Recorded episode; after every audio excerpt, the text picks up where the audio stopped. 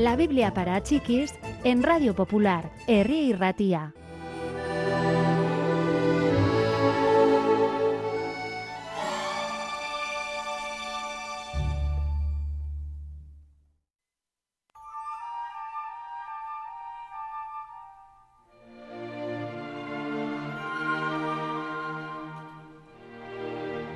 Los jefes religiosos estaban cada vez más molestos con Jesús.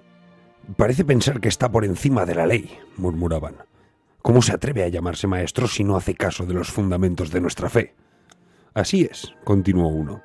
Como fariseo estoy horrorizado por el modo en que se desprecia los pequeños detalles de nuestra ley que marcan la diferencia entre una vida santa y una no santa.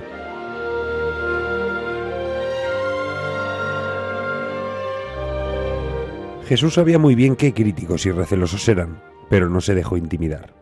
En efecto, fue en esa época cuando Jesús llamó a un, recaudador de impuestos llamado Mateo para que fuera uno de sus discípulos. Mateo estaba encantado. Tenemos que celebrarlo, exclamó. Jesús, voy a invitarte a una gran fiesta.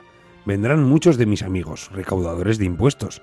Habrá mucha diversión y mucha comida y bebida. Les gusta beber como esponjas. La fiesta se celebró y los fariseos no tardaron en enterarse y en saber que Jesús había participado en ella. Pronto fueron a quejarse.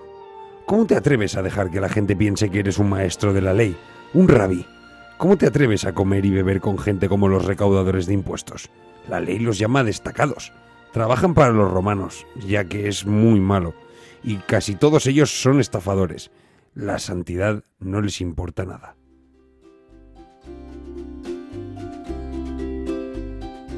Jesús sonrió.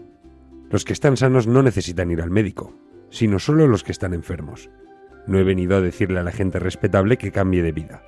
Mi mensaje es para los destacados.